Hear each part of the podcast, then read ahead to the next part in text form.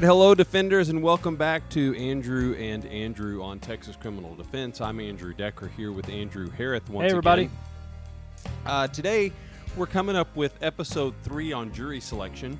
Uh, I'm doing the intro because Mr. Harris is going to do most of the talking. He's done the research on the cases. Lucky you. Lucky me, I just get to sit here and look pretty. You can tell.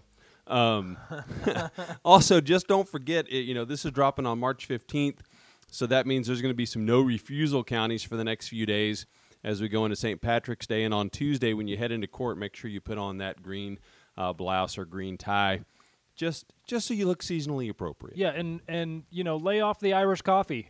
Okay. At least first thing in the morning, Yeah, right? Okay. that's that's my advice. Official official legal advice. I, I honestly don't like Irish coffee. I think it anyway.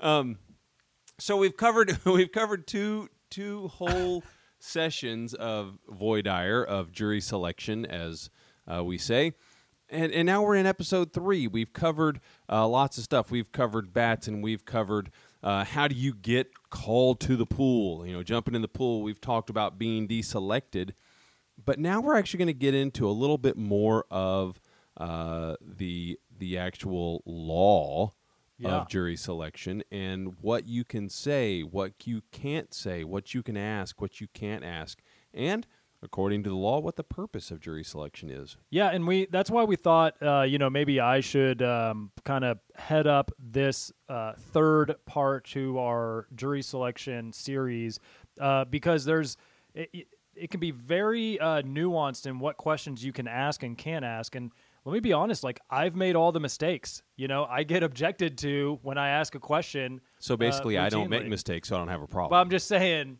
um, maybe that's true. Maybe that's true, Andrew. I mean, the cases that we've sat together on, I don't think, I don't think you have. I don't. I've not noticed any mistakes. There was one that I was just kind of stumbling through this like punishment related question. It was obviously a commitment question, which we'll get into. Like, what does that mean?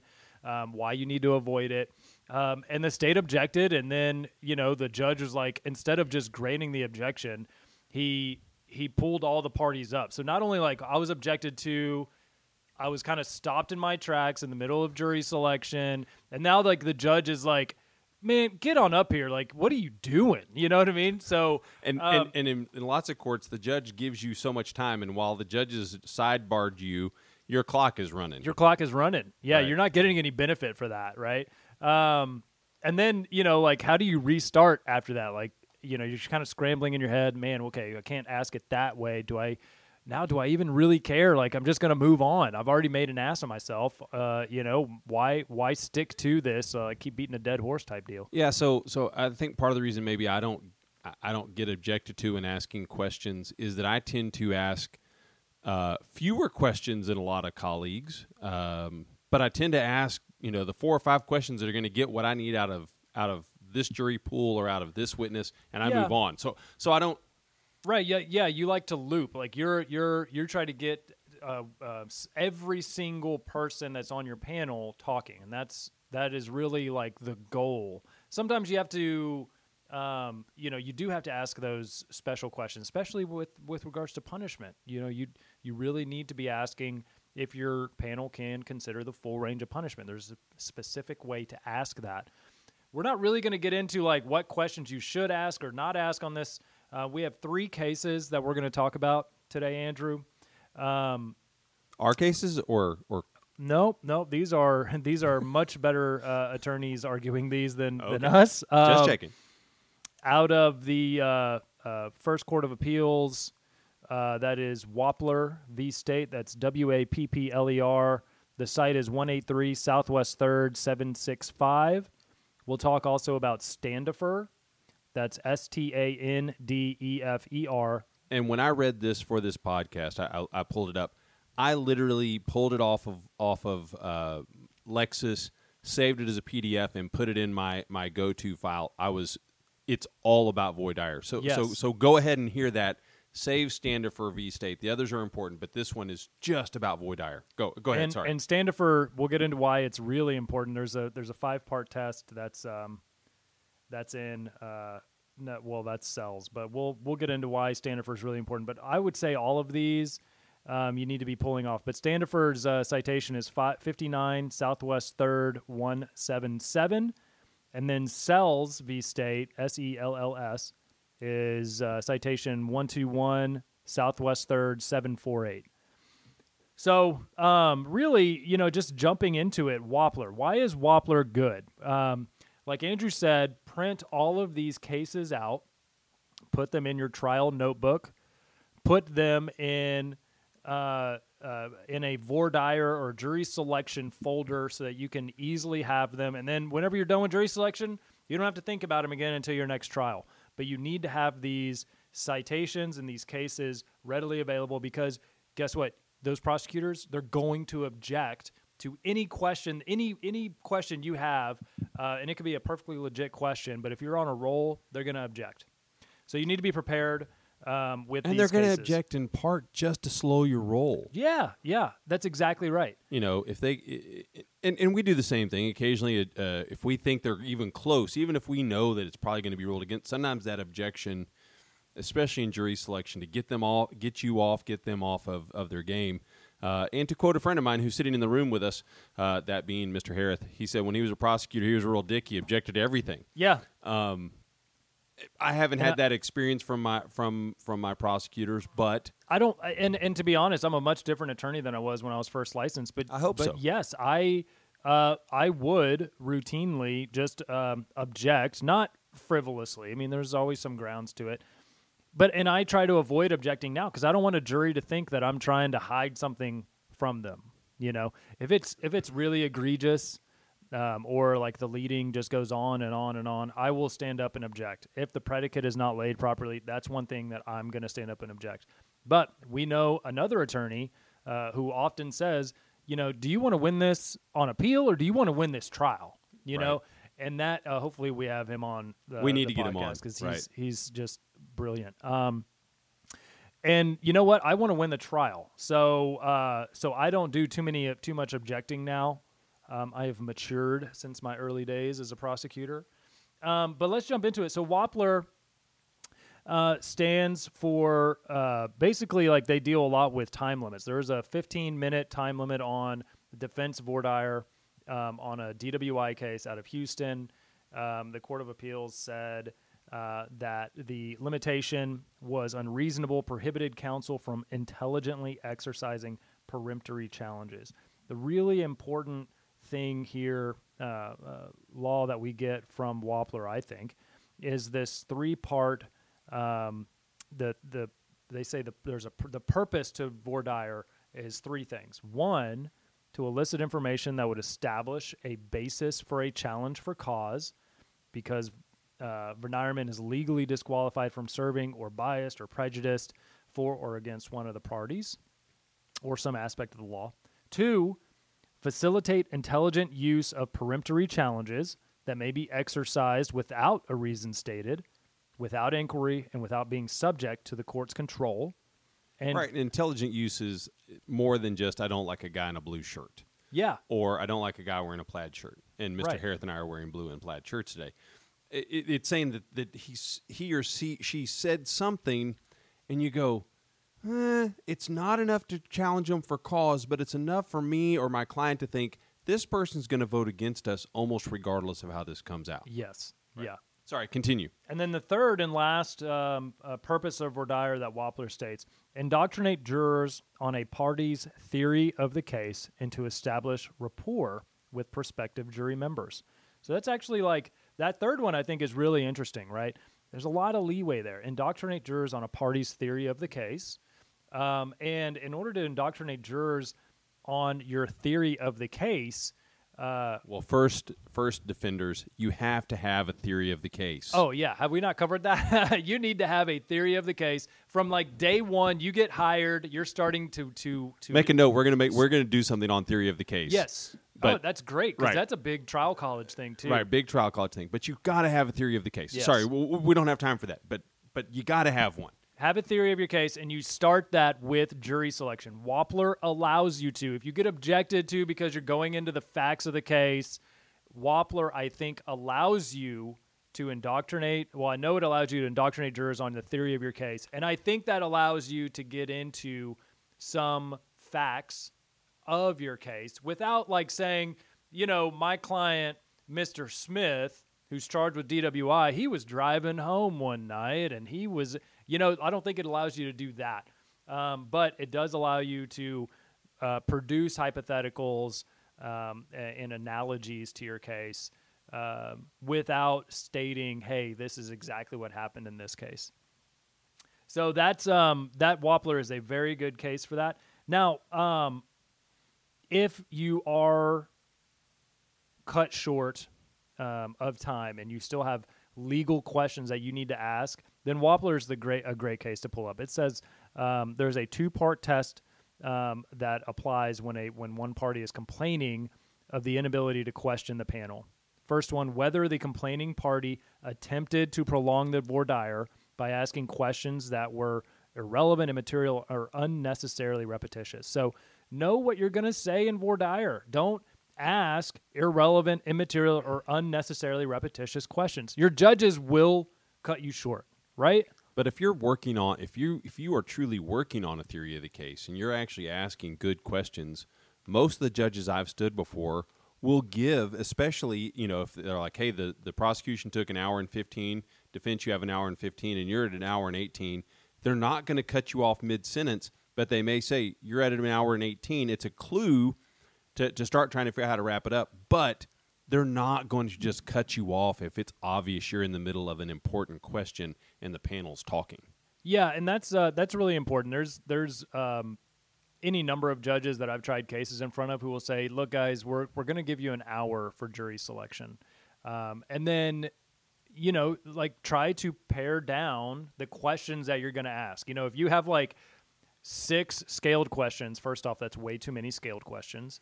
Um, you know, take out a couple of them, take out some slides from your PowerPoint, um, adjust your voir dire to that time limit. And then if it goes long because you're actually asking relevant, important questions, that judge typically is going to give you some leeway. Now, if you turn one hour limitation and it's entering the the second hour, they may they may cut you off. But I, I don't think yeah, that if, would. if you're fall. at a, if you're at an hour and twenty minutes and you were given sixty, well, even if the judge allows you to go that long, know that no objection you raise during trial is going to go your way. yeah, Everything has been turned Yeah, they're against gonna you. they're gonna be mad. So, um, so the two part test: don't ask irrelevant, and immaterial, or unnecessarily repetitious questions. And then the second part are uh, they determine uh, or they look at whether the questions the party was not permitted to ask were proper voir dire questions. So you need to have on, you know, when you are cut short for time and you need more time, you need to say, Judge, um, I'm objecting to the uh, the inability to fully question the venire um, because of the because I'm getting cut short on time. I have not asked these irrelevant, and immaterial questions, and these questions that I have left um, are proper voir dire questions. Here's what I'm going to inquire into, and then list out the questions that you're going to have. And you need to put that, make sure that's on the record, and make sure you get a ruling from the judge on your objection to be cut short. Um, the uh, and so that's that's Wappler. That is a good case. It is not terribly long. It's mostly just uh, hits on the um, amount of time that jurors have. But I think that really allows you. It's really important because I think it allows you to get into some facts of the case, at least the broader facts of the case. Now, one time in jury selection, I wanted to get into my client's criminal history in its strategy. I wanted to take the state's wind out of their sails, and um, I, uh, I I texted Andrew. I texted another attorney, uh, Frank Sellers out of Fort Worth, and uh, both of those individuals were both were, were like. No, I don't think Wappler clears that. Um, you need to ask a different question uh, or put it a different way. Um, and a big shout out to to Frank Sellers on this. He's the one he he wrote a memo for a bunch of uh, uh, defense attorneys. That's where we're getting a lot of our uh, materials today. So let's move on to Standifer. Standifer is uh, a really great um, case for determining what is a commitment question. Andrew, what is a commitment question? So a commitment question is one that generally asks a a yes no question or uh, it actually says that in Standifer often they're yes no questions, but they're really asking a juror to to comment on how they would rule directly on a fact of the case or uh, a hypothetical that that is well well, well that, that, that makes them say this is how I will rule If um, given this, if fact. given this fact yes, um, and in some ways, that's exactly what you want to ask. You want to know if if this person has left a bar. Does it matter how much they've had to drink? Are you going to find them guilty of DWI? That would be a great question. We want to know that, Yeah. you know, because if you find out that that uh, they don't like that bar, you know, a, a jury person, or they just automatically think if you left a bar, you must be DWI. Well, we don't want them on the panel. So you have to ask the question not, would you find Joe guilty if he had just left a bar and was pulled over up for DWI? right, You have to ask it slightly differently. yeah, Um, yeah. So is anyone who had a couple beers at dinner and pulled over are they automatically guilty? If you admit, if somebody has admitted to drinking and and they're arrested for DWI, are they automatically guilty? Um, those are those are I think proper questions. You know because um, because it's not it's not it may not be a particular fact uh, relevant to your case, but you're getting some indication that that these individuals, um, you know, just think anybody who drinks is automatically intoxicated. Right. So so Standifer actually says commitment questions are those that commit a prospective juror to resolve or to refrain from resolving an issue in a certain way after learning of a particular fact. Yeah. And then it says often these are yes no questions. Um, And So- you may, you know, like I have a lot of, I, you know, if my questions, according to that definition, um, a lot of them are commitment questions, and I think I think a judge is just going to give you some leeway in, in asking that type of stuff. Now, I've asked questions like oh, a really bad question. It was a punishment question, like, are you going to find it true, his the enhancement true or not true, if the um, if the judgment for a prior criminal conviction does not have a thumbprint on it.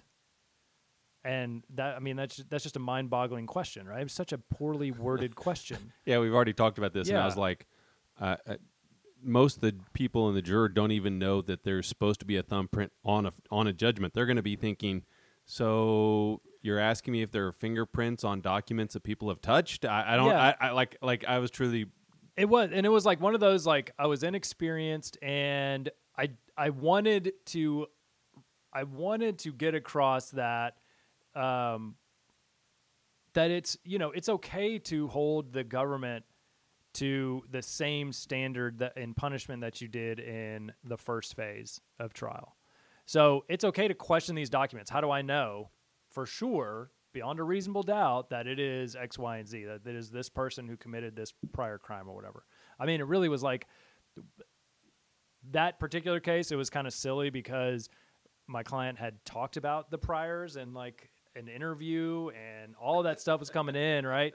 So it really like didn't really matter. Um, but you felt smart.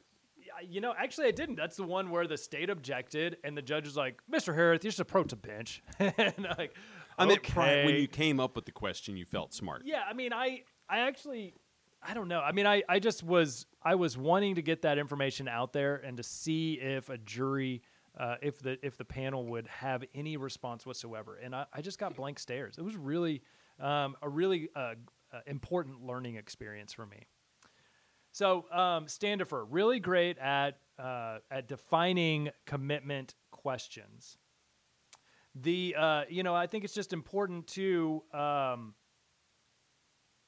when the, the when the court is evaluating whether or not uh, the question that has been asked is proper or improper, they're they're following a two step analysis. One, okay, is the question a commitment question? Okay, and two, does the question include facts and only those facts that lead to a valid challenge for cause. If the answer to one is yes, and the answer to two is no, then the question is an improper commitment question, and the trial court should not allow the question. So there's a lot of my questions that are commitment questions.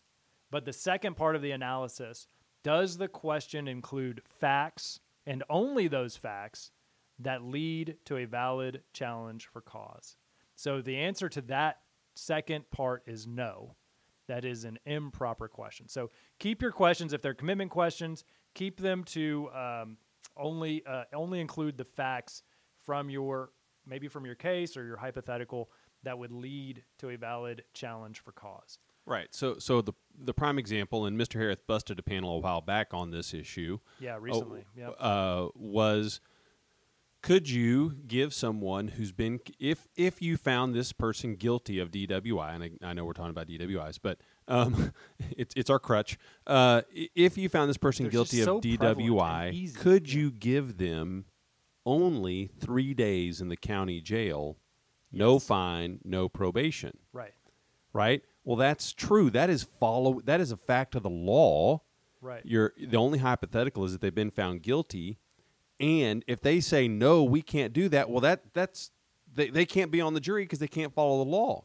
So so it it, it is a challengeable question, but because uh, or, or it's a commitment question, but because it it truly could have someone struck for cause, uh, it becomes a legal uh, or uh, non-objectionable question uh, to the uh, to the court. So you know the court actually in Standifer goes on to to um, highlight one of these questions that was an improper commitment question. So they say the proposed question uh, sought to discover whether any venire person, so it's any any member of the panel, would have automatic predisposition to find a person guilty simply because they refused to take the breath test. They said that was an improper commitment question. The facts in the question would not have led to a valid challenge for cause. So remember that's that second part of the test. It's not leading to a valid challenge for cause. As a juror could have permissibly presumed guilt from such evidence. So in Texas, if you refuse a breath or a blood test, um, you uh, that evidence can be used of your guilt against you in trial. Correct. So, uh, so that is a good, a you know, a, I think a pretty decent um, explanation of like what is a commitment question. Agreed. Okay. How we doing? All right. So, uh, well, I think it's time that we, we, we look at our third case, and you said that we're going to look at Sells. Sells v. State. That's one two one Southwest Third, uh, seven forty eight. Um, and again, it, it handles several uh, jury selection ques- questions um, that uh, become important. Um, questions that relate to a particular fact. How did that happen? Um, uh, what jurors want to know is material or immaterial may not be actually really discussable. Uh, so, so what what do you what do you think is important in Sells? So there's a there's a couple different things. One in Sells, just uh, what a court of law, a court of appeals, excuse me, is um, is going to um, rely on the trial court's discretion on a lot of these types of issues. They give the trial courts, you know, pretty good leeway uh, when operating a trial in their own court. But they do say, hey, you know, as far as like the discretion of the court goes, a trial court abuses its discretion when it prohibits a proper question during voir dire about a proper area of inquiry. Okay, so just be, you know, if if there is an objection and it's sustained, you need to be, uh, you need to be, you know, putting on the record your reasons for that question that it is not does not violate stand Standifer. It's not an improper commitment question in that regard, um, because that I think the Court of Appeals is kind of highlighting something for us there, like. Oh yeah, if that's a proper question. Then that, that could be an abuse of discretion from the trial court. Right. Um, if, however, Sells is really good in uh, discussing challenges for cause, Right, and we, we actually kind of hit on this a little bit previously Yeah. that uh, it, it t- talks very clearly about how to preserve error on denied challenges for cause, and we we discussed this previously, but it gives you the five points that are necessary. One. Uh, that there was a clear and specific challenge for cause. Yep. Now I can offer a clear and specific challenge for cause, and the judge go, "No, I don't think it meets." Okay? Right. But but you have to offer it.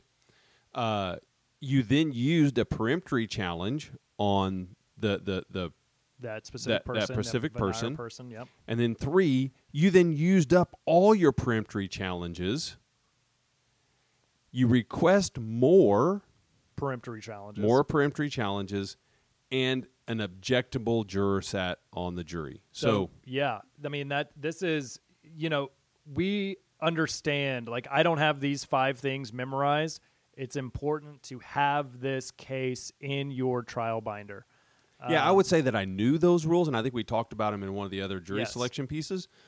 But I wouldn't have been able to tell you here it is. These are the five, and this is how the five apply. Because even if you say, like, let's say you just kind of on the record, all of these five things are noted, like they're included somewhere on the record when you're talking about a, a jury person who's stricken for cause. The, the court may still say that you did not, you did not properly, uh, you Enter know, your objection. yeah, Right. uh, and, and therefore it was waived. So I would have this case, Judge, pursuant to Sells v. State, I have asserted a clear and specific challenge for cause. I have to have used one, my last peremptory challenge on that complained of Venire person. All of my peremptory challenges were exhausted. I requested additional strikes, perm- uh, peremptory strikes, and you denied that request. And then that uh, complained of Venire person, the objectionable juror, sat on the jury. Um, and that's how you preserve error according to Sells on this type of case. Right. Um, and that that's really important, right? Because if you don't get it specifically correct, then you've waived your objection. And often, if you complain about a juror and the judge says, "No, that's um, you know, I'm not, cha- I'm not striking that person for cause," you're going to use your one of your peremptory challenges, cut them, and it's not going to be an issue. It's when you have two or three or more that you think are challengeable and the judge denies them that it really becomes an issue, and they're all within the strike zone, and, and so. Um, I, again, I've been, I think, very lucky when I've had challenges for cause, even when the state said, no, I don't think so. I think I've had only one or two total across my jury selections where the judge didn't go ahead and strike them. Uh, and, you know, one on any panel, well, you just use your, your peremptory. I think following this, I think judges actually got a little better um, I agree. At, at, at doing those challenges for cause. Yeah, and I and I think like if you uh, if you can if it's a legit reason for a challenge for cause, uh, I think a judge, um, you know, is probably just going to err on the side of caution and say, okay, that's fine. right You know, we're- especially we're it. especially if so again uh, we got to remember Sells um, uh, is a is a death penalty case correct Yes. so so there's lots of more challenges lots more uh, issues Oh, going around right but often we're looking at we've got a strike zone of 35 and there's still 60 people in the room. So the judge is going to go you want two for cause? Done. Why? Because he's looking at the room and goes so we go instead of from you know 32 which is the normal strike zone so you, we get two for cause uh, from the from the defense one from the state and there's one person who we agree is supposed to be out of the country tomorrow and we're not going to put that stress on Right. them. So four so they just move and they're like it, it, Yeah. it doesn't hurt the judge any so No. he so he or she's going to give it to you it's when you're now at 59 of 60 Yes. and they're he or she's look the judge is looking at it going we're about to bust the panel that they start going ah Yeah. well why because they, they want to get on with business and, yeah, and you I don't don't want blame to them retry it, right? Right. Um, I don't blame them but it doesn't mean that we give up on fighting a good fight Yeah, we don't. We can't cut the corners on on the law, right? Um, so the the the court also here uh, says that the the proponent of a challenge for cause, so the person who's asking the court to strike a juror for a cause, um, and what is a strike for cause, Mister Decker? It's a strike for a legal reason either they Right. can't follow the law or uh, they've said something that would so commit them or bias say that they have so much bias that they couldn't be fair um, or Uh, could be they don't speak English. Could be they can't hear. Could be Some uh, legal there, there's a legal right? reason they can't sit Can't follow the, the law or, or some right. legal reason. Sorry. So the proponent, thank you for for clarifying. I just know like we talked about that a lot. I think in one of the other, uh, uh, I've know, slept since first or second. Right. Yeah. Um, so remember, a challenge for cause different than a peremptory challenge, um, but the proponent of the challenge for cause has the burden of establishing uh, that his challenge is proper, uh, his or her challenge is proper. This court of appeals is um, not including all of the It- it- correct pronouns. It was 2003. okay, different time Different time. different time. Uh, okay, and okay, so you the proponent has the burden of establishing that their challenge is proper, and the proponent does not meet their ch- their burden until they've shown that the venireman, the the complained of uh, uh, panel person, understood the requirements of the law and could not overcome their prejudice well enough to follow it. Okay, so again, another two parter, right? Like you have the burden to establish it, and that burden's not been met until you can show that they understand the law and they still are not going to follow it because of some prejudice. Right. Well, I, again, we've talked about this previously, but here the the the now the case law actually says you can have a prejudice and still sit on a jury. You can you can say, "Hey, yeah, Yeah, I'm gonna yeah. I'm gonna believe an officer more than I'm gonna believe a a layperson, or I'm going to uh, believe." Um, uh, someone I know versus someone I don't know, or I'm going to believe someone. Uh, you know, I just can't find anyone not guilty uh, based on these or these or these issues. And they go, well, you know, but if the law says, if I as the judge say you have to follow the law, can you follow the law? Well, you know, judge, if you say so, and like because the judge has said, you know, some magic word of you agreed to follow the law, that you're Drives not me crazy. that you're not going to still go. But I, I'm not. I, I can't do that yeah. right? We we don't put away deep seated convictions easily. No, you can't partition off that part of your, you know, personality. Um, a- and so, and sometimes you can see it when the when, when the jury's sitting in the box. Where I was talking to another attorney uh, just the other day, and he said that six of it was it was a it was a traffic court deal. So five of Oh, the jurors beautiful. when it, when he was talking would would nod their heads, and the other one would nod their head when the state was talking. And so it was very obvious that one of them was biased against him, and five were maybe biased towards him. yeah. Uh, ironically, he got a guilty on this traffic violation, but uh, but he he looks at the one guy that was just adamant in their body language as to who they preferred, and some, there's some bias you're just never going to see until until they're literally sitting there. Yeah. Oh, that's certainly true. This is not, you know, the the best way I think, you know, we've said it before.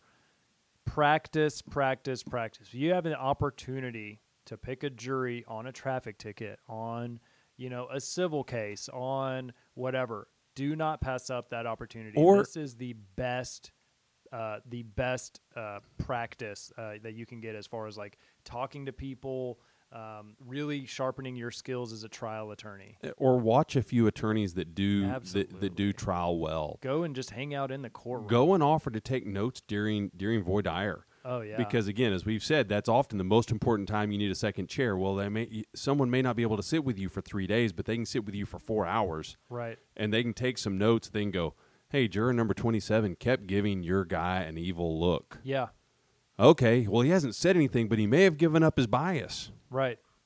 um, just in the way his body language conveyed. Any time Oh yeah. he, he looked at he or she looked at our client.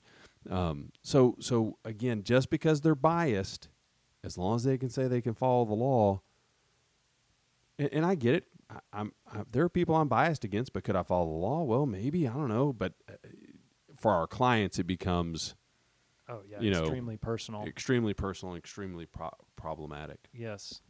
Yeah. All right. So, um, a- anything else we need to say about jury selection? I think we have beat a dead horse. Well, it's now Uh, a dead horse. now it, a wa- dead- it, it wasn't right. previously. Well, Um, no, I mean, okay, so So there was one thing you said earlier, Yeah. and I'm going to ask one quick question. You said uh, PowerPoint. Yes, And I've heard this is a hotly contested issue. So, so I Oh, want to circle. I'm, I'm looping back around. You mentioned PowerPoint previously. Yes. How do you feel about the defense using PowerPoint? First off, that was a great loop. Thank Andrew. you. You've Thank done you. this before. I have. Um, I listened carefully. This was not on the program until just now. So I love PowerPoints. One, I don't like to carry all of my questions in my hand. The PowerPoint kind of acts as my outline, if you will. Like I know what I'm going to say when each slide comes up. Um, I love PowerPoint. A lot of attorneys, I think, uh, who don't like PowerPoint, they will tell you they like to have the attention all on them, and that and that's great. But I have found in my experience that the mind can absorb what the seat of the pants can endure. So if a- That might be Aristotle or somebody like I that. I think it was somebody much more wise than me. Right. Um, the uh, Judge Bilstein down in Fort Bend County used to say that every jury selection. Um, wonderful man. So the it, the important thing I think to note is if you are boring that jury, if you're dragging on, if you're not providing enough entertainment for a jury panel, they're gonna they're gonna start glazing over. And that doesn't matter if you have a PowerPoint or not. That's true. You got to keep it moving. I just think the PowerPoint gives them something else to concentrate on. And especially like if you have a complicated question, a scaled question, put it up there on the PowerPoint so they can read it and really understand it and be thinking about it. So when you get to them, they, you know, maybe they have some answers already thought up. Um, but I am very much pro PowerPoint. Yeah, I, I would say generally I am. There have been uh, maybe once where I didn't use it, maybe once or twice. Yeah. But generally I like it. Uh, one, the state's going to use it. It makes them look, you know, and, and they like putting, you know, the state seal on there. I like putting the TCDLA seal on there, right? It's it's the Liberty uh, or, or Lady Justice with the scales. Yeah. Um, it gives us some credibility. You know, we have our own we have our own um, uh, logo. Uh, w- then to put up some things and go, this is where the burden has to be, and go back when they say something, you point to it on the PowerPoint. They can see it. Yes. It helps hammer that home, right? Because they've heard it, they've seen it, you've pointed it to it again. I think the fear is for using a PowerPoint is that someone, a few of our colleagues have gotten stuck because they were following their PowerPoint outline so carefully they didn't know how to kind of loop back around or to skip over.